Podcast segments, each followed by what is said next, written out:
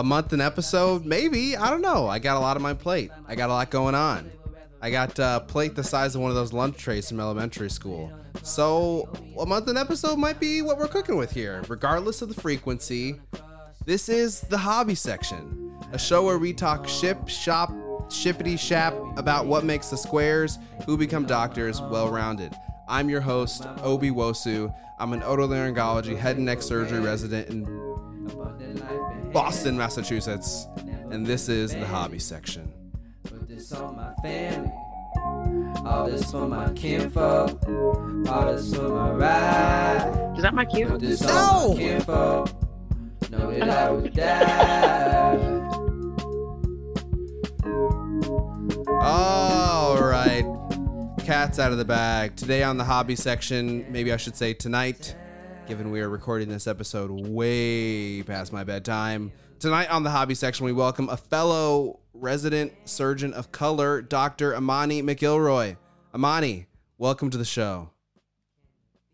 Well, thank you for having me. I'm excited to be here. It is my great pleasure to have you on the show. You're joining us all the way from the West Coast. So thanks for making the time Yep. over there in the PST world. You know, Imani, West Coast. that's best- what they say. West Coast, best coast. I think, I don't know. Actually, only the West Coast can say that because it doesn't rhyme with the East Coast. Does the East Coast have a version of that? East Coast, least coast. I don't know if that's their proud version of West Coast Best Coast, but okay. Um I'll admit something here on air. In the future this will be shared between you, me, and the 15 people who listen to my podcast. But right now it's just you and me. I don't know how time zones work. Okay. um, I, I don't understand what the confusion is, but uh, Could you okay. I mean, tell me this. How is it? Oh, I guess maybe the sun is just. Either the Earth rotates on an axis, and since we're all at different points, it's different time of day depending on what part of the axis you're on. You know what? I think maybe I did understand time zones, and I just never, I never talked to myself about it, and so You never I never verbalized it. And uh, for let this be a lesson for you, me, and the 15 other people who will listen. Don't be afraid. Just verbalize it. Just like if you don't get it, if you don't understand it, whatever it may be, time zones, how you convert Fahrenheit to Celsius, just verbalize it, and someone somewhere will walk you through it. Right? I mean, that's honestly how I, I live my life, and that is advice I give my juniors all the time. So I ain't mad at it. There you go. Can't believe I was walking through life this whole time thinking I didn't know how time zones worked, when in reality, I did. I mean, if it makes you feel any better, and this is a well known fact for those who know me, but it was probably up until about three years ago that I couldn't tell you the primary colors. So That makes me feel a lot better. I actually, I Yeah. actually, I'm not bothered at all by what I initially said, and I'm now. I think, I, feel like, I feel super comfortable on this call now. Before, I, I don't know. That's crazy. yeah. I I could not tell you which were the primary colors. The irony of it all is that, you know, I paint. I just Yeah. Wow. something I never did. where have you done like uh you know what is what a, a root cause analysis on that have you looked back at what you think in your in your life was deficient and lacking that you missed out on this i think fundamental piece of understanding I think I was. I actually had out of this conversation because, of course, when people hear this, they're like, "Are you serious?"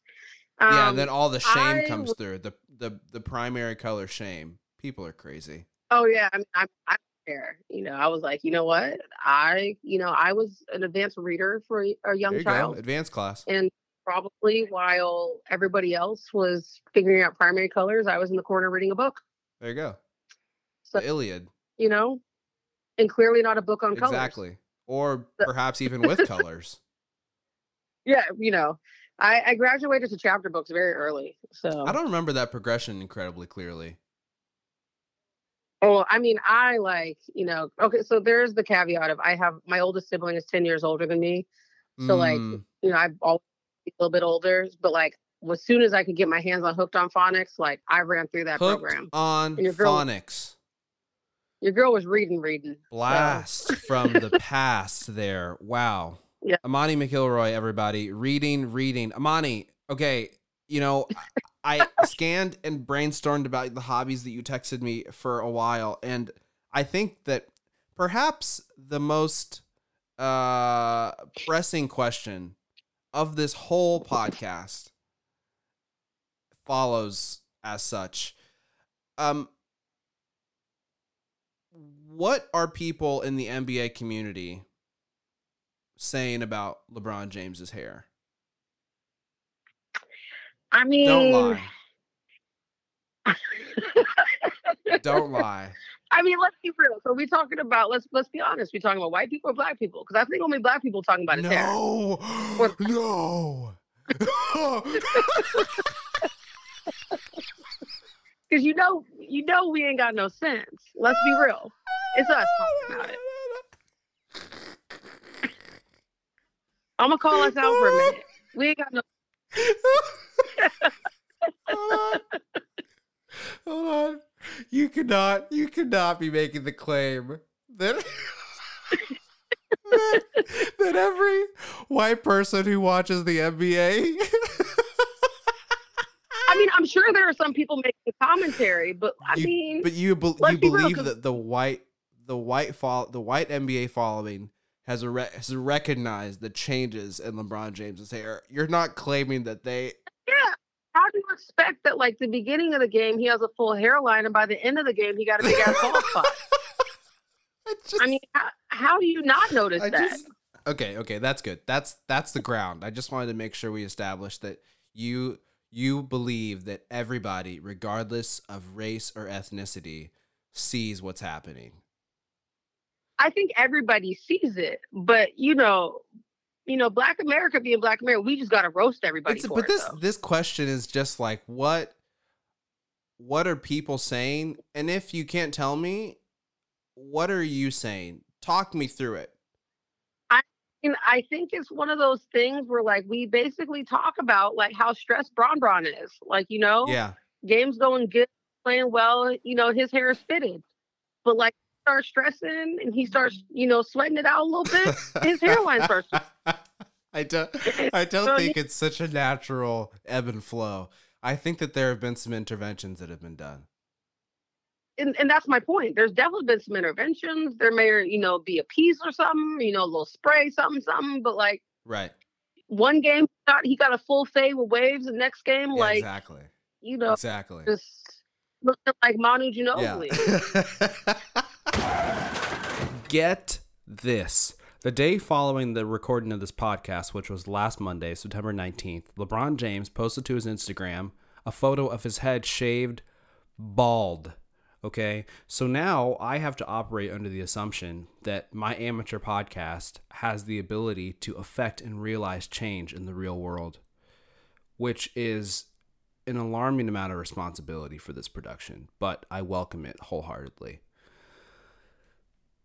In other words, LeBron, welcome to the IDFI BBMC. Okay, we're glad to have you, brother. I'm done fighting it. Bald Black Man Club. Okay, back to the show. You know who I really want to talk about? Who? it Tell really me. you want to talk about someone's hair. Can we talk about Kevin Durant's hair? Okay, Bro, this is that's that's like that's such a good. I'm really happy you said that. Like, bro makes millions and apparently has never been introduced to a comb Never. or a brush. Never. Never. Not like his mom's mm. is fly. So like his mom's is hella fly. So she know, you know, she'd be sitting there every time like, damn, he really out here like this. like she loved her boo, but like, damn. that's a that's a good contrarian point. As much as LeBron James is losing his hair, Kevin Durant seems committed To never combing it. to never combing it ever. It's just. I just I've always had a lot of thoughts about that and I've never had a forum to say it. But can someone please go get KD a brush and show him how to use it? Like yeah, no comments on the talent. It's just Brush your hair. you hair. know. Yes. Loud and clear. Monty, tell me this. Why professional basketball? You're you're into the NBA. That's the heart of the question. That's what we're talking Mhm. about now. You you're a big NBA fan. Why professional basketball? Because I've heard it said that college basketball is far more entertaining and when people get to the NBA they stop trying and the games end up being more boring. Hot take. I don't watch the NBA that much. So tell me So how and why does someone watch the NBA? I love I love college ball. I do. I I mean I love basketball. Like you know like I will tell you that I'm just uh, like a like a basketball like I'm a hoop head. Like I watch WNBA, I watch college ball, I watch You NBA. watch the w, WNBA? Yeah, like I watch basketball. You just it doesn't matter who's playing. You're just like let's just watch them play. yeah, like I I know players all the leagues. You know, um, I just I'm a hoop head. I just take it in. I love basketball. Um, for me, there's like there's the rawness of collegiate ball. There's the the ability for anybody to win in any moment, especially with like March Madness. Yeah. Uh, but there is something about that, and I don't think a lot of teams are checking it in now. I don't think that's true anymore, especially with how they've redone the draft. But there's there's um there's a skill level that is just that's just not unlocked at the collegiate level just yet. But Like can you even tell? Like that's the thing I think is hard to Oh, compute when you're watching. You can tell when other high level players are playing against high level players. That's the thing that like everyone in the NBA, like even just size wise, they all look like they're like five ten. And then you see them in real life or playing against other Yeah. small people, and you're like, whoa. So I feel like when it's the high level against high level, you almost can't even tell that they're playing But at this high level. you- I think that's the thing is, I mean, I'm, and I think that there's the there's the average person that can see that, but I think especially someone who said like I've I've watched this game my entire life, I grew up around the game, like you can see that level, and you can see like the I mean, like I mean, I grew up in the Bay Area. I'm from Oakland, of course, I love the Dubs, but like you know, before the Dubs, it was the Spurs, and like how they move the ball, how there's poetry, like there really is this poeticness and how they play basketball and that Yeah. free flow like but there's also like the technical skill that goes into it like i said i used to hoop but i also grew up around hoop heads and like understanding the amount of skill that like joel Embiid has in his footwork to do what he does like You're watching all is- that stuff when you watch a game. Yeah like, look- that's just You're looking at. Like, Joel Embiid's feet. yeah like i'm watching it like oh you see that move oh look at that look at look Luka Doncic like the way At his he feet. the At his huge feet. I'm I mean, embarrassed. what I'm watching during the what I'm watching during a basketball game is like, dang, I wonder where that guy gets his haircut. That's a nice fade. or I'm like, dude, that guy is so tall. I'm like, what would, what would my life be like if I was so if I was that tall? I would say a, probably 60 to 75 percent of my thoughts during a basketball game are like, man, what would my life be like if I was that tall? Which I think I'm, for the sounds of what you're saying, maybe I'm missing missing out on the essence of the game. But you know, you, maybe you, you have to to be as in love with it as you are to be like staring at Joel Embiid's feet. to watch it for the competition, but I I do watch it for the love of like I said like one of my favorite players is Luka Doncic. Like watching him move so effortlessly through the key and like he never's rushed ever.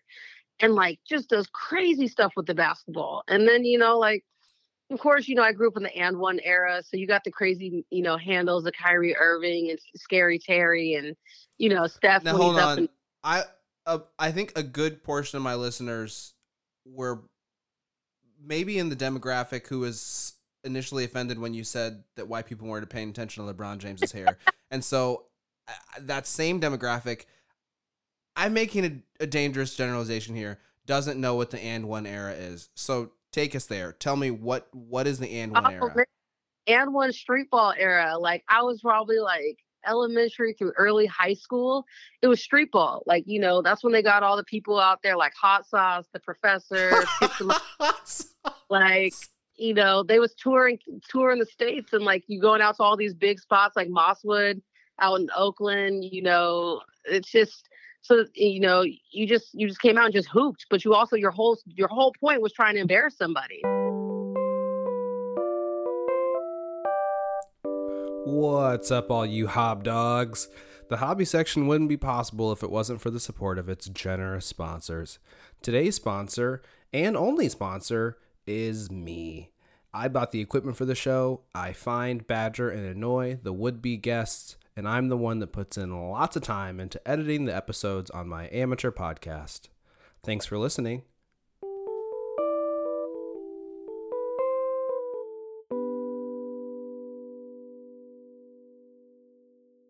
So so you like grew up around this big time. So this was like down the street in your life, in your face. basketball like basketball is in our family's blood like you know it's we all love it so i mean my mom hates but your mom hates it? my mom hates sports she can't tell you you know can barely tell you who's winning even if she sees the score but you know like when did you play basketball? i played up until up through high school and then i ended up getting hurt so that kind of ended my career Classic. Did you have hoop dreams though? hoop dreams hoop dreams to the fullest Really? Yeah, I mean, and you know me, I'm not very big, but um, getting hurt Hey. kind of.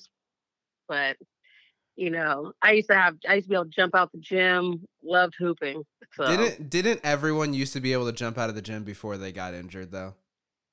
oh no, but it was documented. Like I could pull on like my little five four frame, full palm on the backboard, yeah. like you know, blocking shots. So So you played through you played up until high school and then you got hurt. What played- position did you play?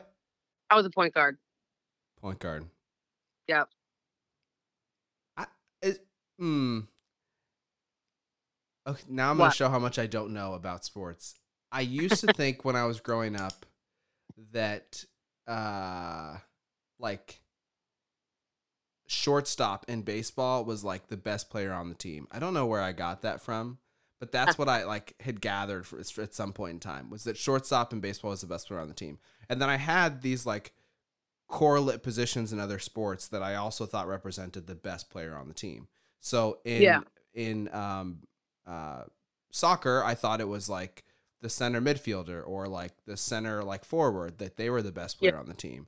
And then in football, I was like, it's the quarterback. They're the best player on the team. And they the people are doing drastically different things. Like it didn't even make sense. Yeah. But in basketball, the best player on the team in my mind was the point guard. And I feel like of all of those, you know, constructs I had made in my mind about who the best player was on these teams in these respective sports, basketball and the point guard is the one that I maybe held on to the longest. I think it depends. Like I think there's, you know, like you think of a team like the Warriors, like Steph Curry is the best player on that team and he's their point guard. But, you know, you think of the, you know, the Lakers, LeBron James is the best player on the team and he's a small forward. So Yeah. basketball it really depends on how you build the team around your star player and what their skill set is.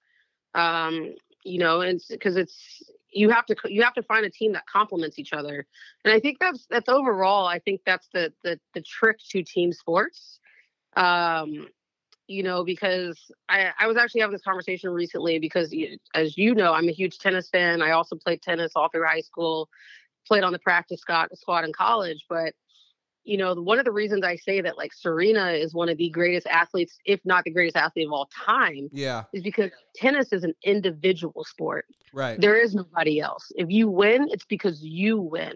Like, right. and the mental toughness of being a solo player, there's no one out there to pick you up unless you're playing doubles. Like, it's just you. Where, where where did tennis come into the equation for you? You're growing up. You're you're in Oakland, the Bay Area, and Yeah. one. The professors saw some people up. Like, at So, what point were you actu- watching a basketball game and you're like, I'm gonna go play some tennis? So actually, tennis came before all that. Tennis was Oh the no first way! yeah, it's the first sport I ever played.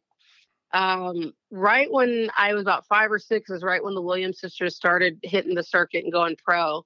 And my grandma's a huge tennis fan. She's played most of her life. And uh, really?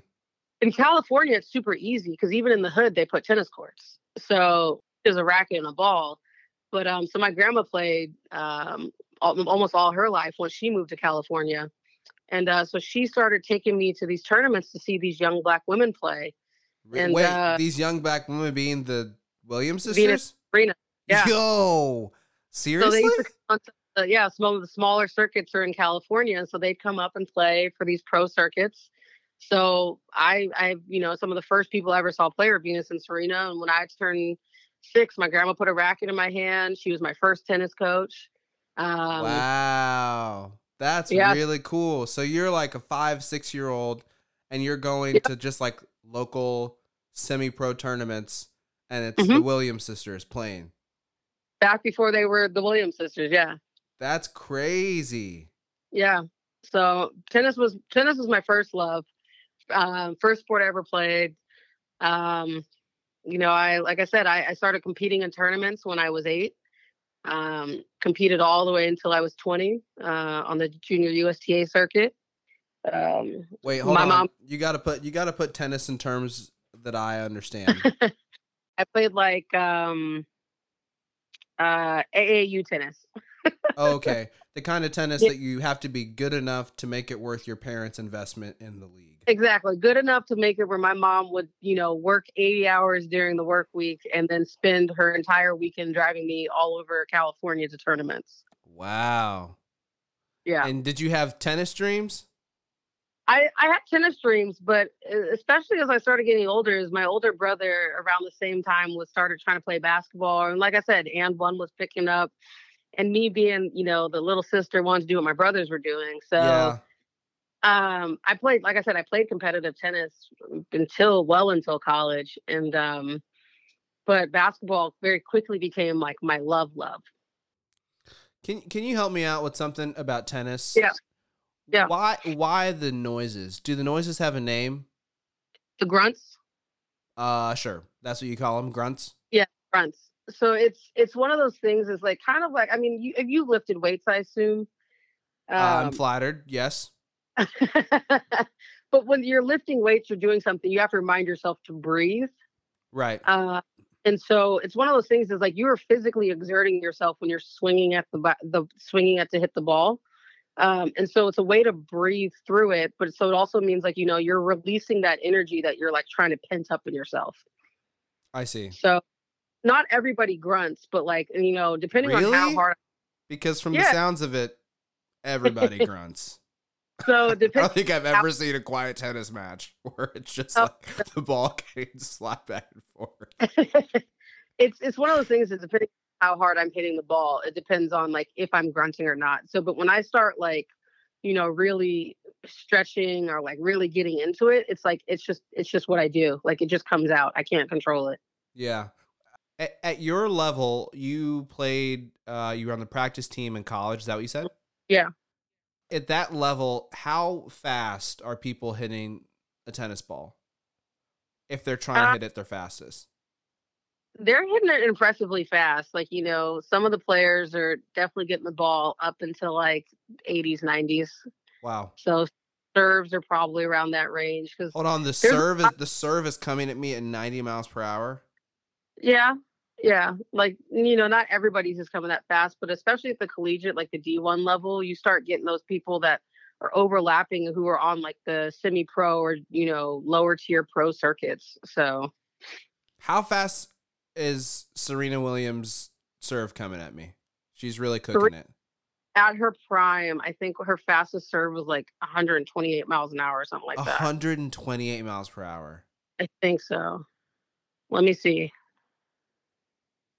Let me, I'm going to look it up. That is Yeah, 100 insane. her fastest serve was in the 2013 uh, Australian Open, 128.6 miles per hour. That's crazy. When you Yeah. were when you were at your prime, Pick your age. I Maybe that was eight years that. old. I've never hit a ball that fast. uh, What What was your strong suit in tennis? I have, I had, I had a very big serve. Um, um, it was a little inconsistent, but my strongest shot was probably my forehand. Your forehand. Yeah. Interesting. Is Yeah. any people have a stronger back? Some people have a stronger backhand than forehand. Yeah, yeah. Some people have a stronger backhand. Some people are really strong at the net. I had very big ground strokes, and so I um. What's a ground a- stroke? those are the ones you hit from like the, the baseline, the back of the court. Oh. Um, what do you mean so they're those the that- big? Like you could.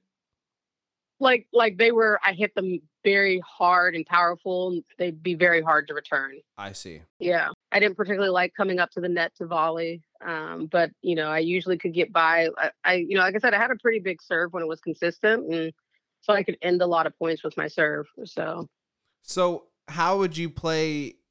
How can you? Because your opponent can just return the ball and force you to come up to the net. No, or maybe this is the can't. element of tennis that's like a little bit of chess that I don't really quite appreciate. that's- some of it is like so. Some of it is if you have a big enough serve, either they can't get the ball back, or they hit it back so soft that you just smash the next one. Um, some of them they hit it soft, you have to come to the net, and then you just end the point there. Um, how much of tennis is a calculated thing, and how much of it is like I just gotta try and hit this ball back? Um, ideally, if you have control of the point, that's the the purpose. Is to that's why you have a big serve or you return the ball really well, is because it is a calculated thing. Is to get yourself in a position of power on the court, kind of like in chess, where you like get to the middle of the board and you control the board. Like it's basically is to be the person that's dictating how the other person responds to you. I see. So you're kind of you're, you're from the very serve. You're trying to get into the driver's seat of the point. Like you're thinking about where you want to place your serve because it's going to pull them a certain way out of the court or it's going to be into their body or that is like that driver seat position is like a back and can be a back and forth thing during the point. Yeah, you could definitely lose control of the point but you can also fight your way back into it um, and then take over the point or just like stay you know like just stay in the point to the part where someone starts to mess up and then you take control of the point Yeah. Is that a is that a measurable stat? How long a play, how long players on average last in points? well so they'll, they'll say like on average how long the rally was Right. like how many were hit yeah I see. So and, and so they'll have stats where you'll watch if you watch a tennis match, they'll have a stat like keys to winning for this player is to keep the rally eight plus strokes or more. Um, you know, because Wow. they know that the other player is going to get annoyed or they're going to be more likely to commit an error because they're going to try and rush the point. Or their fitness is good. So yeah. There's all stats for that. Can't hide. So, in your opinion, I love this question. I actually don't love watching other people. I don't like watching. Never mind. Let me just ask the question: Who is the greatest tennis player, female tennis player of all time? Is this Really? disputed? No. That's not disputed. It's not it's, it's I mean Margaret Court might say something different, but that's her Who's Margaret. Court? She she's she's irrelevant. Serena Williams is the greatest tenor, greatest tennis player. Yeah, That's awesome. Margaret Court, she's irrelevant. Serena Williams is the greatest tennis player of all Yep. time. In basketball, is is there an obvious worst player of all time? That's Obvious- not talked about enough. I mean I'm sure there's people who like flamed out of the NBA super fast, but I don't know, like I because you don't really make it in the NBA if you're that bad. That's true. That's true. It's set up Like, you that you can be fast. terrible and then just be forgotten and not be remembered. Exactly, like, they're like, nope. Nope, we ain't doing this. That's a good point. Tell me this: What's your preferred game viewing experience? Are you an at go to the game sort of person or watch at home? I actually really enjoy watching from home. Oh, same. Like I I will go I will so it depends also what type of seats I have. I am a poor, so like I can't afford good seats. Yeah, so like I'd rather be at home than be in the nosebleeds. yeah. Do you anticipate that as you progress through your career and earn more, you will spend more on being closer to NBA games? Um, I don't think so. Because I think that's the real answer to like how do you want to view the game. And some people like legitimately just want to watch it at home. I mean, yeah, I I don't like people like that. that's it. That's what it is. Go to a game, especially if you go to a game and like you just there's people who just don't understand the game. Who are thinking about how tall the players are. Well, it's just like they're just yelling stupid stuff, and you're Yeah. like that. ir- It truly irritates me. Um, so I rather just watch at home or have a couple friends over who understand the game and just like just talk basketball while watching the game. Right, right. That's Uh, another thing I've noticed is basketball is for a lot of people a real communal thing. And it sounds like I mean that's Yeah. what it was for you and your family. Like you guys. you yeah, guys- it's like this one few times me and my brothers weren't like physically throwing each other around the house. yeah, that's special because, again, like you said, I mean, you don't go to these games because sometimes people just like you just don't like people. But basketball Yeah. is a thing that has brought you closer to your brothers, closer to the people around you. Um, Yeah. you maybe wouldn't have been closer to otherwise. This is uh, this is this has been good. This has been good for me to hear what a real, as you said, hoop head sounds like. And the tennis story, that's kind of wild. yeah. That's like crazy how you got into it and how what you saw material, like how you saw the the Williams sisters become the Williams sisters. Yeah.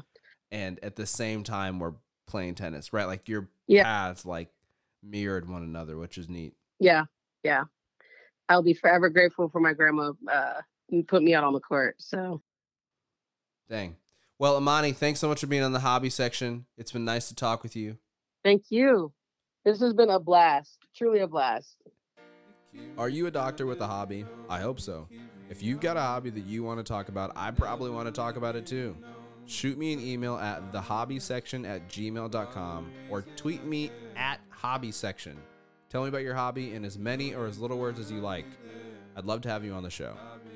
My name is Obi Wosu. This has been the Hobby Section.